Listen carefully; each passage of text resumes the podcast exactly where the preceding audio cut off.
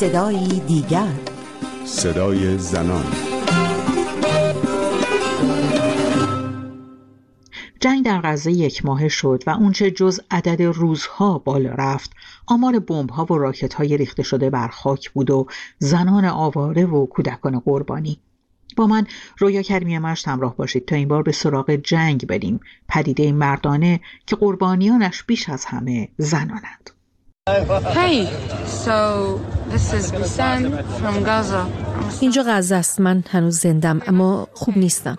بذارید چیزی رو که یاد گرفتم به شما بگم. من مطمئنم که شما تجربه مشابهی نخواهید داشت. از زندگیت لذت ببر. تا اونجا که می‌تونی. ما بیشتر از زندگی با جنگ سر و کار داشتیم. بیشتر از زندگی به مرگ نزدیک شدیم. خیلی از همسایه ها بستگان عزیزان ما زیر آوارند یا بودن یا کشته شدند. بنابراین ما می‌دونیم که تک تک لحظاتی که الان از اونا لذت می‌بریم خیلی گرونه و شاید خیلی زود اونا رو از دست بدیم. پس تا اونجا که می‌تونیم از زندگی لذت ببریم از افراد و دوستان خودمون لذت ببریم. چون ممکنه در یک لحظه همه چیز رو از دست بدیم. Enjoy the people and friends around you. You might lose anything and everything anytime. صدای بیسان رو شنیدید. زن جوانی که بر روی خاک داغ غزه ایستاده. جایی که تنها در یک هفته شش هزار بمب اسرائیلی روی اون ریخته شده. سرزمینی که دیگه هرگز مانند گذشته نخواهد بود. چه این سوی مرز چه آن سو در اسرائیل.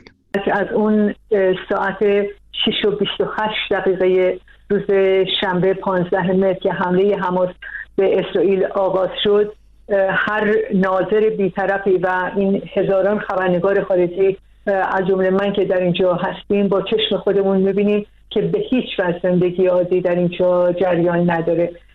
کاملا زندگی در زیر حملات راکتی در زیر فشارهای سخت در حالی که تقریبا نیم میلیون نفر از مردم اسرائیل هم آواره شدن و معلوم نیست که کی به خانه های خودشون باز میگردن. حالا ممکنه که فعلا جریان آب برقرار باشه اما هنوز سختی های بسیاری در تامین معیشت زندگی در مورد آینده خودشون و فرزندانشون با اونها روبرو هستند در هر حال وضعیت کاملا جنگی برقراره و جنگ در هر حالتی بر هر دو طرف بحران سختی ایجاد می‌کنه و سختی های موجود رو هم بیشتر خواهد کرد. نه در اسرائیل به هیچ وجه وضعیت لازم فرنوش رام صدای آشنای این روزهای رادیو فردا از وضعیت جنگی در داخل اسرائیل می‌گفت جایی که بیش از سی ساله به عنوان خبرنگار در اونجا فعالیت می‌کنه.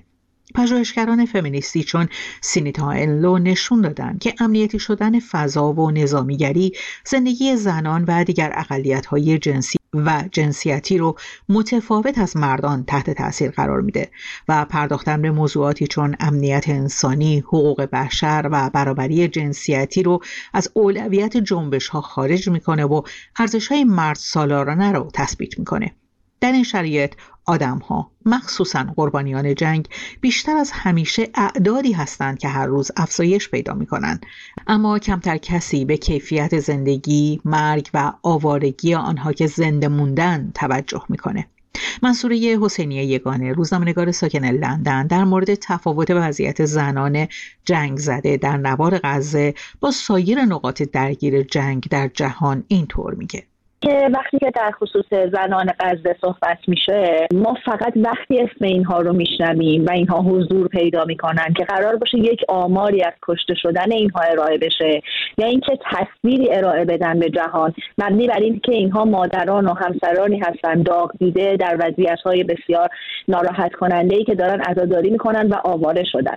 اما شما ببینید اجلاس اضطراری سران کشورهای عضو سازمان همکاری اسلامی توی ریاض عربستان برگزار شده. اما حتی یک زن به عنوان نمونه حضور نداشته.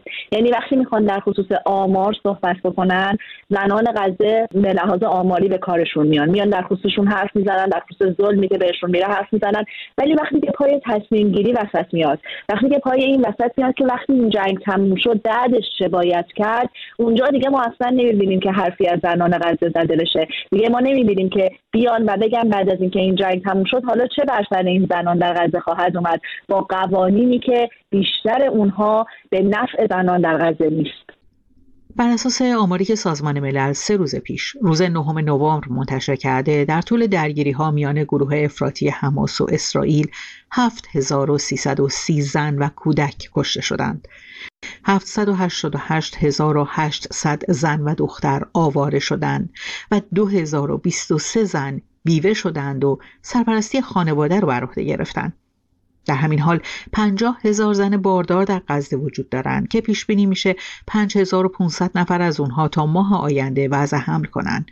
این آمار در حالی منتشر شده که تنها در روز جمعه به دلیل قطع برق بیمارستان شفا در غزه 39 نوزادی که در دستگاه نگهداری می شدند به دلیل تامین نشدن اکسیژن مورد نیازشون کشته شدند.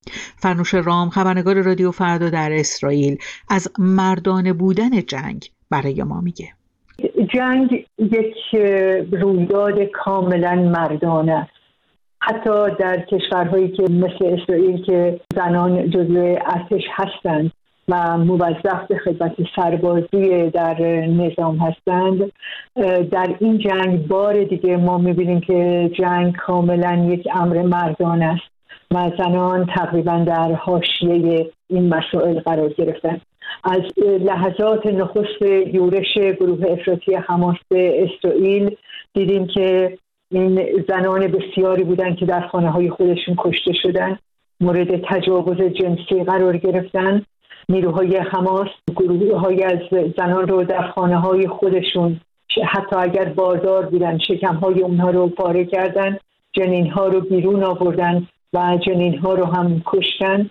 شمار زیادی از زنان و دختران رو هم از خانه ها و کلیسا و هم از اون جشن و فستیوال رقص و آوازی که در جنوب اسرائیل در منطقه رئیم برقرار بود بردن با خودشون دزدیدن و در همون حال که داشتن اینها رو به سوی غزه می بردند در فیلم هایی که در شبکه های اجتماعی منتشر شده بود همگان دیدند که با خشونتترین وضع با این زنان و دختران برخورد می‌کنن به اونها تجاوز می‌کنن. سرنوشت شانی لوک دختر 22 ساله آلمانی در برابر چشم همگان هست که حتی بعد از تمامی خشونت هایی که با این دختر زیبا کردن گلوله هم به مغز او خالی کردن.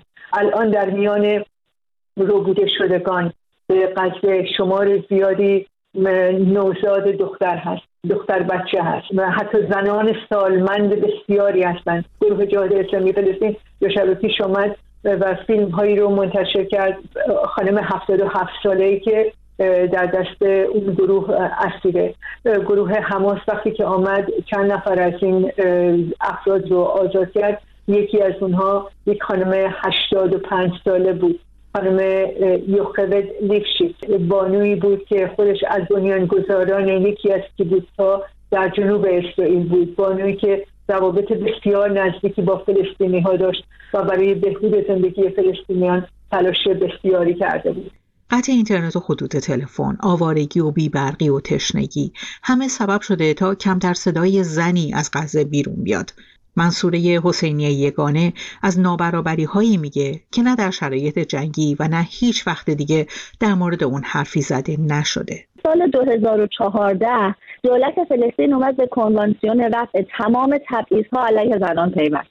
اما این رو توی روزنامه رسمی دولتی ثبت نکرد تا رسمیت نداشته باشه. معنیش این هستش که هنوز کسانی که مرتکب قتل ناموسی میشن مجازات ندارن. زنان در غزه اگر این مسلمان با غیر مسلمان ازدواج بکنه نه ارث می‌بره نه ارث می‌تونه بذاره. وضعیت هزالت فرزند همچنان به پدر می‌رسه و اگر پدر از بین رفته باشه به جد پدری می‌رسه. یعنی قوانین همواره در فلسطین برای زنها. به شدت زن ستیزه یعنی این زنهایی که الان از جنگ به جا میمونن یعنی حتی اگر جزء کشته شده ها هم نباشن بعدها باید در سر هزالت فرزندشون برن و بجنگن. اما این حرف ها اصلا هیچ وقت در خصوص زنان فلسطین زده نمیشه و حتی همین امروز هم هیچ کس نمیاد در خصوص موارد قانونی حرف بزنه. اصلا همین امروز بعد از ظهر اگر جنگ تموم بشه از فردا به لحاظ قانونی چه کسی و چه شکلی از این زنها حمایت خواهد کرد. آینده بزرگترین ابهام زندگی انسان هاست. چه در جنگ چه در صلح. برنامه این هفته صدای دیگر هم به پایان رسید. تا هفته دیگر و صدای دیگر پاینده باشید و شادمان. از قابلیت جدید واتساپ برای دنبال کردن خبرها و گزارش های رادیو فردا استفاده کنید. کانال رادیو فردا